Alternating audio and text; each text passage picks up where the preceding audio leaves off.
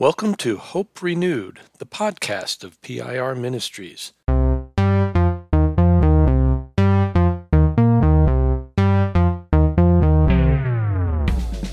Thanks for connecting to Hope Renewed, the in depth podcast about pastoral renewal and restoration.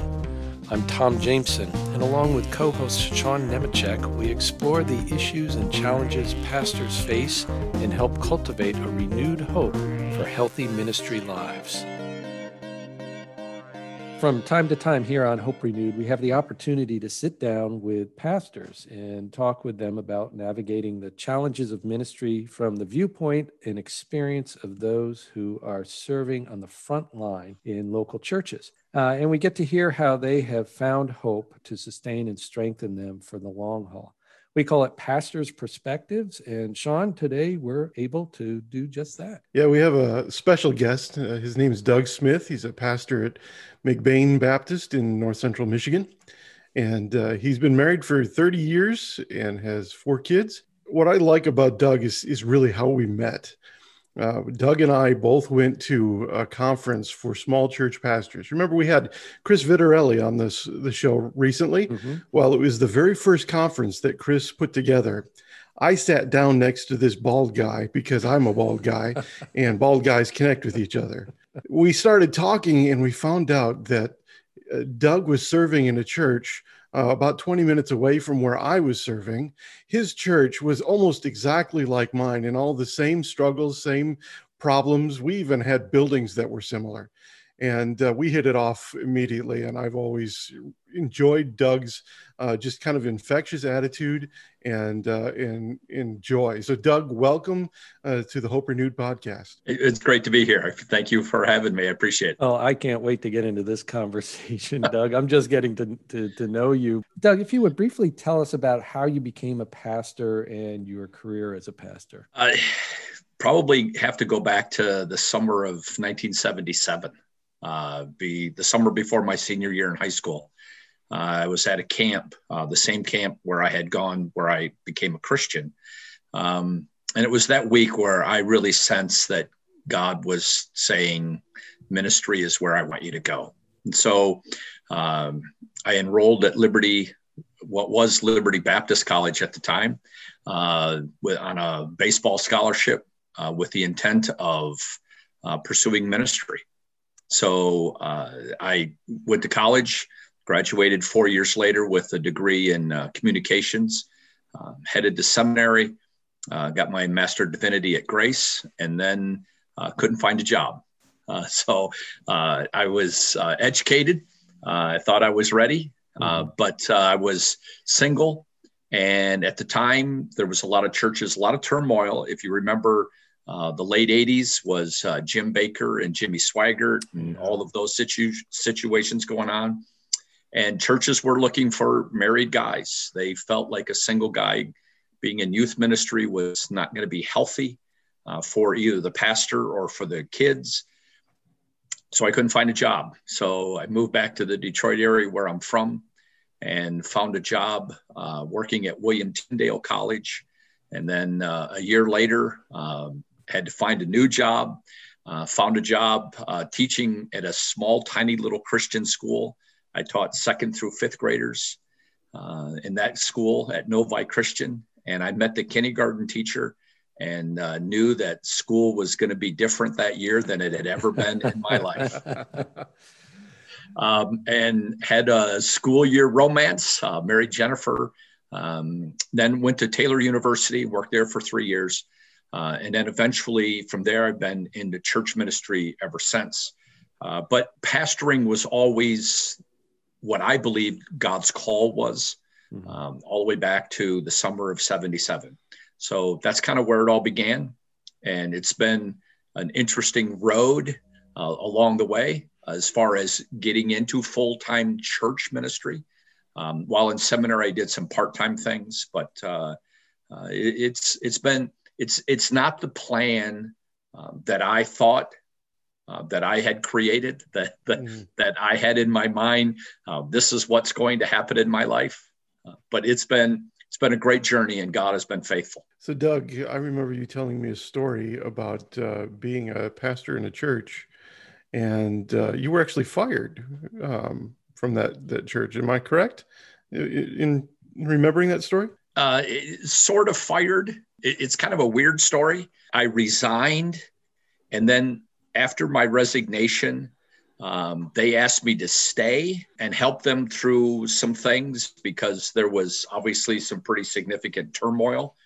And so they wanted me to stay and help them deal with some of the stuff that had come to the surface because of me mm. uh, and things that were going on.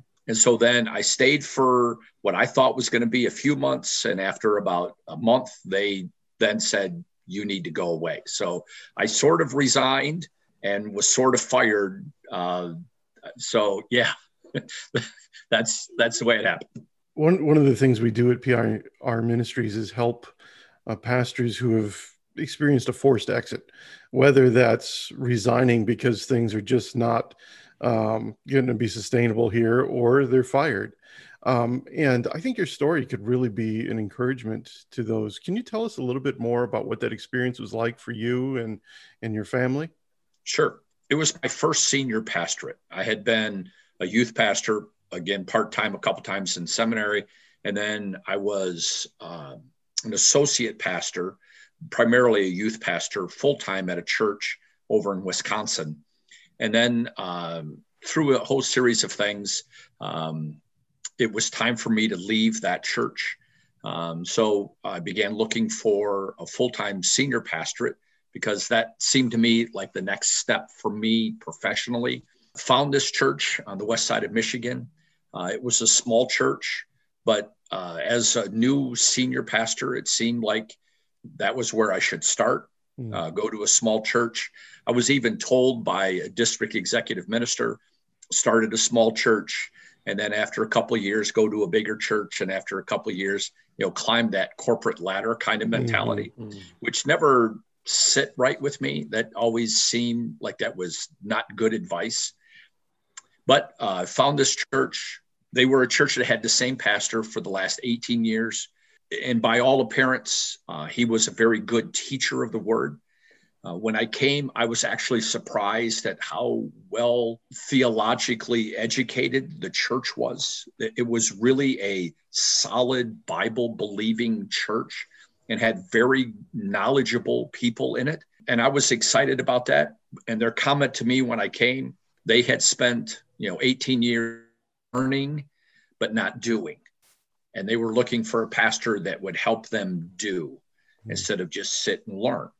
Um, and that was music to my ears. That was kind of right up my alley. That's what I thought um, my giftedness was. And so uh, I came, uh, moved to my wife and our four young kids uh, across the lake, and uh, we began ministry. And it appeared everything was great. I thought church work was about seeing more people come into your church, uh, more believers be uh, indoctrinated with the Word of God, more unbelievers being challenged to consider Jesus. And uh, I saw a church of 100 explode to a church of 250. Uh, in the summertime, it's a tourist area. In the summertime, we'd have people standing outside the church with the windows open uh, hmm. just to hear and be a part of the church. I thought things were great. And all the new people thought everything was great. But what I didn't know, and part of it was because of my inexperience, um, I didn't know that the people, that hundred, a big group of that hundred original members was not happy. And they saw what was happening as a destruction of their nice, comfortable gathering of family and friends uh, that they had on Sundays. And so, uh, behind the scenes, um, all of these things were happening that I was completely unaware of. And finally, um, through a series of things, some of it my fault, some of it their fault, things kind of just came to a head and there was a, a confrontation. Um, and again, me being inexperienced and my personality tends towards stubbornness, um, I just felt I was right. I felt what was happening was right. I felt like if people aren't happy with the church growing, how could I be wrong with the idea that the church was growing? Um, and so I struggled with that. And as a result, there was a pretty good conflict. We brought in a guy to kind of help uh, maybe solve some of that problem. And in the midst of that solution or the attempt of solution, uh, he left that meeting with me and said, It's about control. They want it, you have it, and they want it back. Hmm. Uh, and that was going to cause a pretty significant problem. So I spent a lot of time uh, considering what to do, how to do it.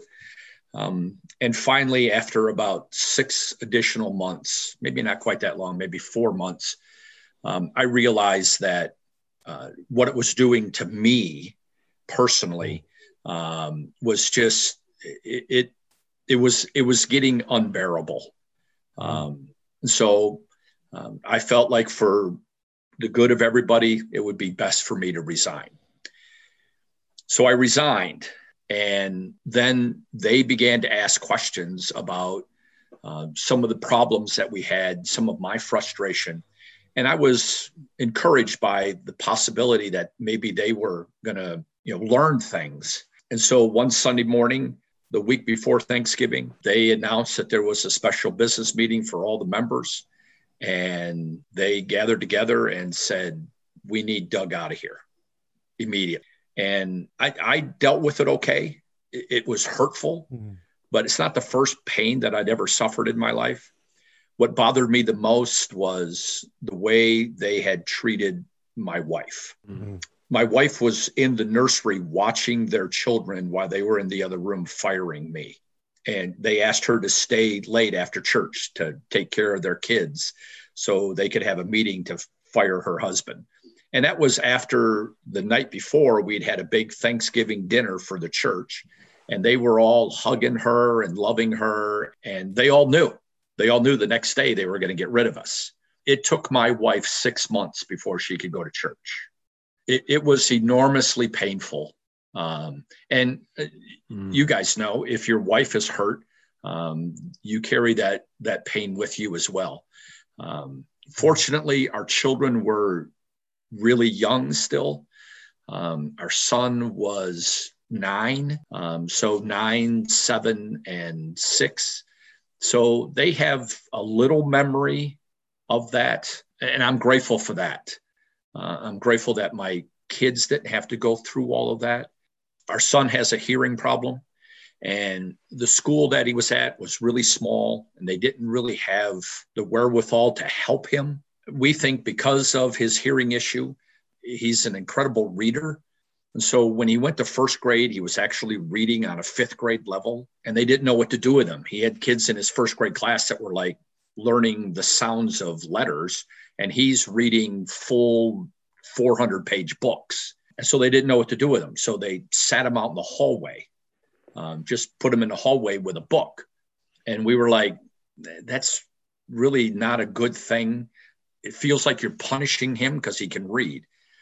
My wife is a school teacher, so we decided at that point to homeschool, and that caused a huge problem.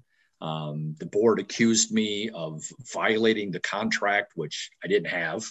Um, they accused me of undermining, you know, my ministry in the town because I had to send my kids to the school, and I'm like, I'm not sending my kids to the school when it's not good for my kids. Um, so there, there was a lot of those issues that came up. So when we left there, it was, I was a beaten up uh, and frustrated uh, and hurt uh, man, um, and trying to carry the burden of uh, my wife and protect my children all at the same time. I didn't know what was going to happen next. Uh, I knew that we were in a parsonage and we had to get out of the parsonage. Uh, we had 30 days to, to move. Um, so uh, I didn't know what I was doing. Uh, but mm. I had good mm. friends, and one of the friends made the comment to me, You should go sell cars. You'd be good at that. So he had a friend who was the manager of a car dealership in Grand Rapids. And so uh, he called uh, Pat and said, I have a guy. Do you need a salesman? And they were like, Yep. So I went down and met with Pat and um, got hired to sell Fords and Kias and used cars and spent 15 months uh, selling cars and trying to heal at wow. the same time. Uh, and you know, one of the images that that has always been helpful for me in in kind of grasping such a traumatic uh, event because a pastoral exit, as as you've described, um, is highly traumatic, uh, and unfortunately, it's it's not that unusual. Um, mm. uh, your story is absolutely unique to you and and carries a, a bunch of personal um, pain in it, uh, and yet, it, boy, this is not the first time we've heard a story like this mm-hmm. Uh, or lived through a story like this. So uh, one of the images that, that's always been helpful for me is likening this to a bomb going off, you know, an explosion. Suddenly, all of this happens. Uh, and in the, the very first moments, there's this surreal sense of what has just happened. You know, you've described, um, oh my goodness, the pain of having them ask your wife to watch the children while you're, I, I can't get my head around that quite yet. so so my question in this is what did you find helpful in those initial moments to to just survive the the trauma of what has just happened? Well i, I think there was two things that really kind of impacted my life in a very unique and positive way. The first one was uh, my wife's reaction to me. It was one of those moments where i for the first time in our married life, I understood how much my wife loves me. Mm-hmm. Because she she could have easily been on the other side and and criticized or pointed out my faults and my weaknesses and my mistakes that I was well aware of because everybody else was doing that. Mm-hmm. And instead, she joined me and defended me she stood on my side. Um, and so the, the whole reality of understanding and realizing maybe to a certainly to a new level the depth of the love my wife had for me that she was on my team. She was with me. No matter what happened uh, we were going to be together. She was going to stay there. And and that was a enormous benefit if mm. she would have somehow abandoned or not even abandoned, if she would have been neutral, I'm not sure our marriage would have survived. Mm. But mm. uh, the fact that she was uh, fully committed to me was uh, was was enormous. The second thing was just the understanding in the midst of this event that I would wish upon no human being mm. was the reality that the presence of God and his peace was unmistakable. There wasn't a question about whether or not I was doing the right thing. There wasn't a question about whether God was going to sustain us, God was going to provide for us, God was going to take us someplace, show us something. Um, I was just, I was convinced that at some point God was still going to allow me to be in the ministry, helping people, preaching the word, and caring for people's souls. Hmm. Uh, so those two things were by far the most significant uh, learning experiences. Up until then, you know, you know God's there, you know God's present, you know God's with you, but it's often in those darkest moments where you discover God is really there. Mm-hmm.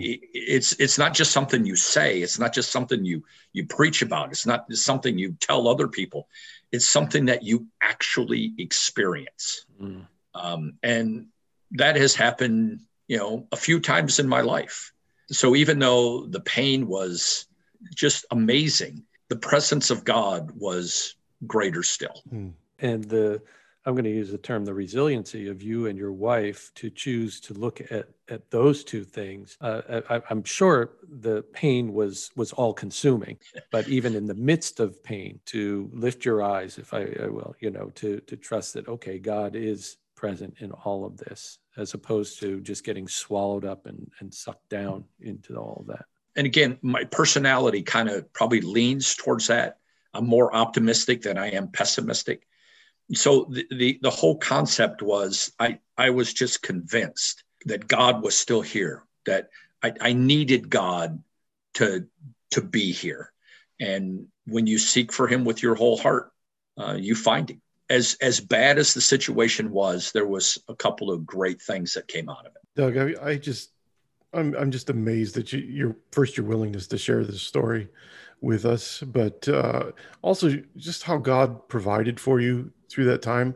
Uh, was that that time as a used car salesman or a car salesman? Uh, was that healing space for you as well? Uh, initially, yes.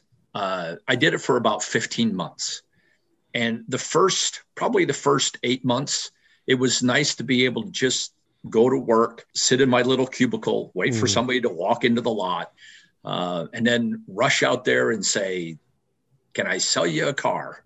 Uh, and so I learned a lot. Uh, I learned a lot about cars and I learned a whole lot about people. The only pressure I had was if I didn't sell a car, we didn't make any money. Mm. So, so the pressure was you had to sell a car. Fortunately, the business was good. Car sales were in a good place at that time, at least the beginning of that 15 months. Uh, so, yeah, it was nice to be able to just go sell a car, go home, and not really have to worry about anything else. Mm. Nobody was calling me at you know 11:30 at night. Nobody was calling me at 4:30 in the morning. Um, I could just go home. Mm. Um, so yeah, that part was good. But after after probably eight months of that, car industries took a turn. Not a lot of people were buying cars. So when there's not a lot of customers, sitting in a car dealership waiting for somebody to come is arguably the boringest thing on the planet. um, I, I, mean, you, I read the newspaper and I literally read the newspaper, meaning I read the obituaries, the want ads, who was selling things. I mean, you read the whole thing because there was nothing else to do. It was it was difficult. And during that time, the, the pain had subsided. Uh, my wife was kind of coming back. We found a good church, uh, which is a whole nother story. Uh, we went to a lot of bad churches, mm-hmm. um, but uh, we started going to Calvary. It's a huge church in Grand Rapids, you know, 4,000 people. And we started getting connected, starting getting plugged in. The car dealership took all the pressure off as far as caring for people. I just needed to sell a car. And God was faithful. I made more money selling cars in a year than I had ever made uh, working in, in, church ministry. so yeah, there's there's, there's hope uh, in the middle of, of those those times of forced exit. God still works. He he brings us through experiences that that we didn't expect, but also brings healing. And I'm sure that that experience, the entire thing, has played into how uh, how you pastor, how you minister to people uh, probably for the rest of, of your ministry. Uh, w- what has surprised you about being a pastor, good or bad? On, on the good side, I've I've always been, and, and I don't know why this surprises me because I was kind of raised in this family, but I've always been surprised at the dedication of people. Mm-hmm. That they all show up week after week. They put money in the offering plate on work days they show up. They are willing to help. Every church that i've been in since and even that church that i had struggles with if there was a, a need if there was a problem if there was you know somebody needed food or winter clothing or something uh, the generosity of people uh, maybe is and it shouldn't surprise me yet it's every church i go to every place I've ever been has been exactly the same. Mm-hmm. That the people are just enormously generous uh, to the people who have needs. Mm-hmm. So that part has been a surprise that it doesn't matter where I've been, the concern and the compassion that is often demonstrated by Christians is is a beautiful thing to behold. The surprising thing is how many people are not regular attenders. I have never understood how people come to church occasionally. Mm. That has always been a surprise because growing up, Sunday morning, Sunday night, Wednesday night, missions conference, revival services, we were at all of them. And yet now, you know, every church that I've been, it's one week we'll have, you know, 70 people, the next week we'll have 52 people next week we'll have 97 people. And you're just like why where are you all the time? You know mm-hmm. to me uh, church has always been such a significant part. My life has been built around going to church. Mm-hmm. on sundays you go to church. That's just what you do. It's like monday when you get up and go to work. So i think the, the surprising part is how irregular many people are and then on the other side how regular other people are. Mm-hmm. i mean you can't you can't keep them out of church. Um, so that I, i'd say those are a couple of the big surprises when it comes to church ministry. So doug what are some of the challenges that uh, you faced as a pastor? Most of my church been in uh, are small. So finances has always been one of those things uh, both personal finance and church finance. We've always had to keep an eye on budget. We've always had to be careful with, you know, what can we spend? Can we put in the new carpet? If we do the new carpet, are we going to be able to sustain uh, our bill paying? Um, will the money keep coming in? What if something mm. happens? So there's always been those conversations where the finances have always been to some degree a challenge. Uh, when I planted a church, uh, that was a big deal. You know, can we afford? What do we? What can we afford? How do we, you know, maneuver our way through uh, the financial questions? And then the personal side of it was also true. Um, we weren't making a lot of money. You know, I had four kids. They they were all athletes. They all needed, you know, the new bat, the new glove, uh, the new swimsuit. Um, so personal finance was always an issue. Could I save enough? Now that I'm getting older, uh, retirement is somewhere in that picture. But the question is, did I do enough? Could I have done enough? So um, finances were always a challenge. I think the other challenge, especially in today's world, is trying to allow grace for people. Mm. The people who don't show up every week, the people who occasionally come to church.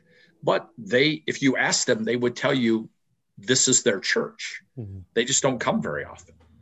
So I've had to learn how to accept that, not take it personal. And I've had to learn how to demonstrate grace and pastor them.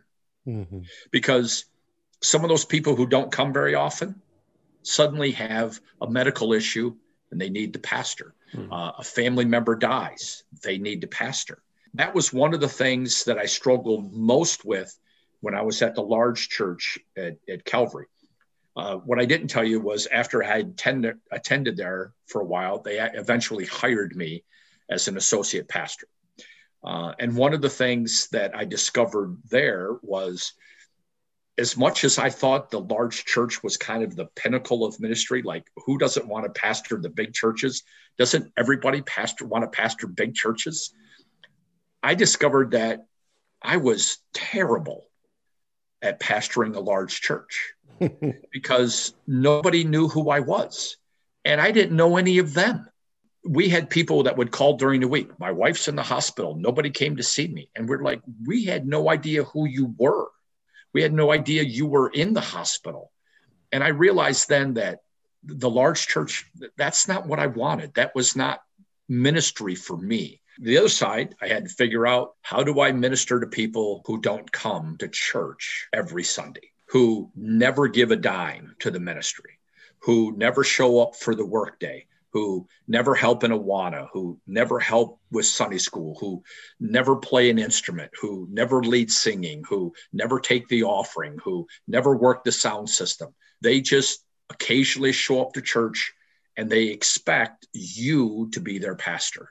I think that has been one of the the, the great challenges is how do you love, minister, pastor people who are not faithful attenders of your church?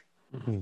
So, you are just uh, an optimistic person, as you you mentioned before. One of the things I've always enjoyed about being around you is is how much uh, just I can feed off of that optimism and, and the joy that you exude.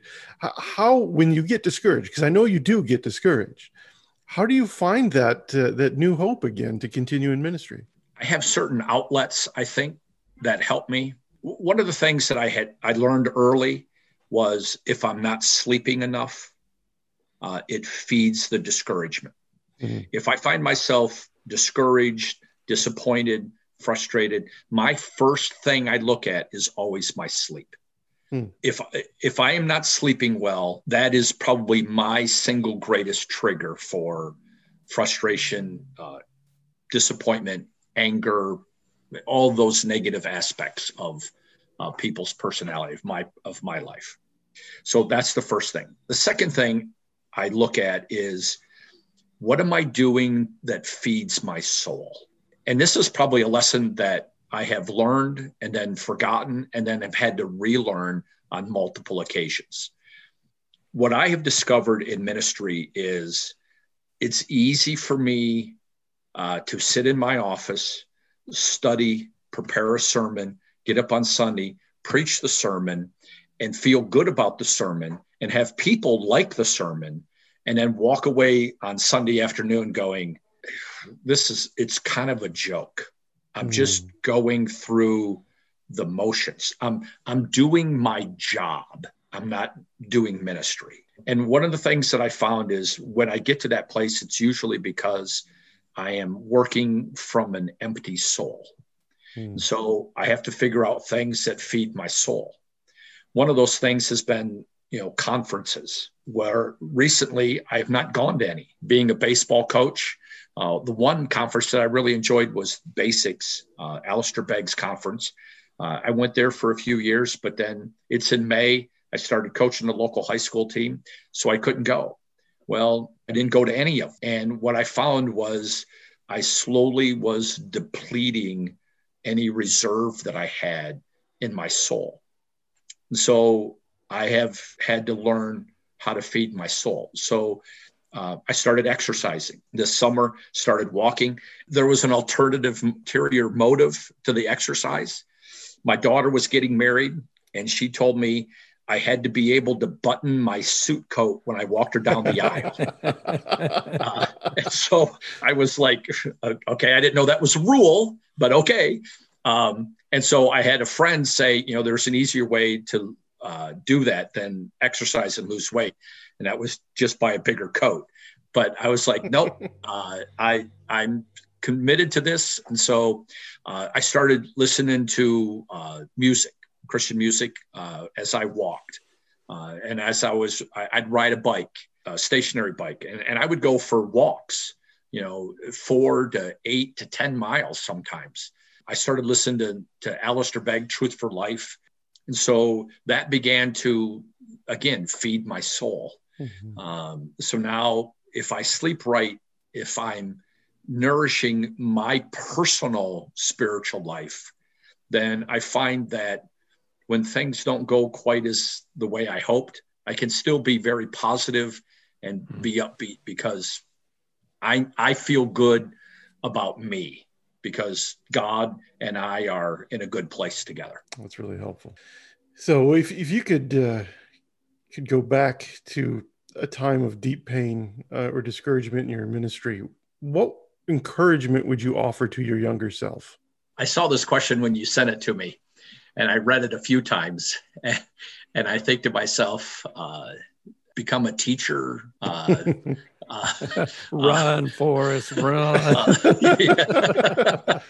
uh, I think what I would tell my younger self is you can you'll get to the other side mm-hmm. If you just stay focused on the right things. And for me, in the midst of my deepest hurt, the right things were get up, go to work, pay your bills, love your wife, play with your children, go to church, and and worship. The, those were those were the things that I had to do, uh, and and I think part of that was part of that was just built into me from my my my parents. Hmm. Part of your job was get up, go to work, get a job, make money, pay your bills. There was never the allowance for well you're not feeling very well things aren't going well why don't you take just just sit at home that that was never a permittable uh, idea in my family so it was kind of ingrained in me so i knew that even when my dream my world what i thought was good and right was destroyed i went back to get up go to work pay your bills love your wife play with your kids go to church so I think I would go back to my younger self and say, you're going to get through this. And at the other side of this, you're going to be okay. Mm-hmm. Your family's going to be okay. Your wife is going to be okay. God, God is still has opportunity. God still has plan. God still has purpose. So just get up, go to work, make money, pay your bills, love your wife, play with your kids, go to church. Because in the end, God's still got purpose. Hmm. Boy, I just I find such encouragement in that, Doug. Um, eh, I'm thinking through, you know, at PIR we we have this conviction that that when a pastor faces uh, a traumatic um, exit, such as you did, that the thing to do is not what oftentimes pastors feel they need to do, which is, well, I just need to get back into a ministry position. I just need to forget that happened and, and just go into the next thing without recognizing that that no god has this time this unique time to to do some soul work to do some care uh, that that couldn't normally be done and so you know you talked about uh, making space taking time keeping connected persevering in what i'm going to call the fundamentals you know those important things get up get mm-hmm. out of bed go to work make money and and how uh, i think oftentimes um, facing a traumatic event and, and, then wondering how am I going to get through this, uh, pastors lose sight of that. And uh, so our conviction of, of having this space and time, such as you had, even though it wasn't formalized, you still allowed that space and time for God to do his healing work in you um, by making yourself available, but also keeping your yourself connected to him to, to the hope, as you just said, that uh, God's at work, things are going to get better, there is hope, and uh, uh, persevere in the things you know to do and allow God to do the work that He's doing uh, in your heart and life. I just, that that's really encouraging for me to mm. hear. So, Doug, uh, we had a couple more questions. You've actually answered one of them already for us, so thanks for that. Uh, but let's just let's just end on a high note here with our our conversation. What do you love about being a pastor? Wow, it, it's hard to to narrow it down, but I, I would say probably the thing that has energized me the most through ministry is when people come up to you and say, you know, I never thought of that before. That really makes me think. I get that now. I I I I understand that better now. So the idea that somehow in my ability to communicate the word of God as flawed as that is, they still they still learn and they can take something and apply it and use it in their life. And to me, that is the probably the most powerful lesson that I have ever learned and the most encouraging part of ministry is my job is to be faithful to the word of God it's God's job to be faithful to applying it and changing the hearts of people. So when I can see God do things in people's lives, when I can see the light go on in people's lives and they understand it and they apply it and it truly affects the way they live, that's the best part of pastoring is when you see your weakness, the frailty of your humanness, God use that to change somebody's life. Um, that's the best part. Mm-hmm. Other parts are great, uh, but that's that's the best part. Wow, thank you. I I so resonate with that. Seeing those light bulbs go off and lives change, there's there's really nothing better. And the the privilege that we get to be a part of that uh, is is so amazing. Doug, I just want to thank you for your time with us today. Uh, it's been fun to see you again. Yeah, uh, but it's it's even more fun just to hear how how your uh, relationship with God and your faith in God and, and, Jennifer's faith in God has sustained you through years of ministry. And I'm sure that's just going to be an encouragement to the pastors who listen to this. So thank mm. you so much. Yeah, Doug, thank you. Well, thank you for having me. I appreciate it. And as always, we invite you, our listeners, to rate and review Hope Renewed in iTunes or your favorite podcast app and to share this podcast with your friends on social media. It's a great way to help us continue to bring hope to others.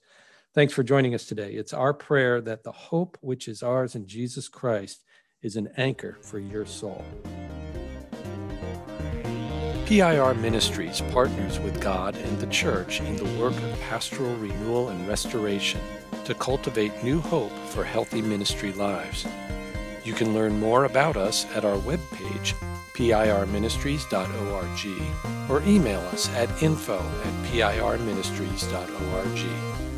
Thanks for joining us for Hope Renewed, and remember, the hope Christ offers will never put us to shame.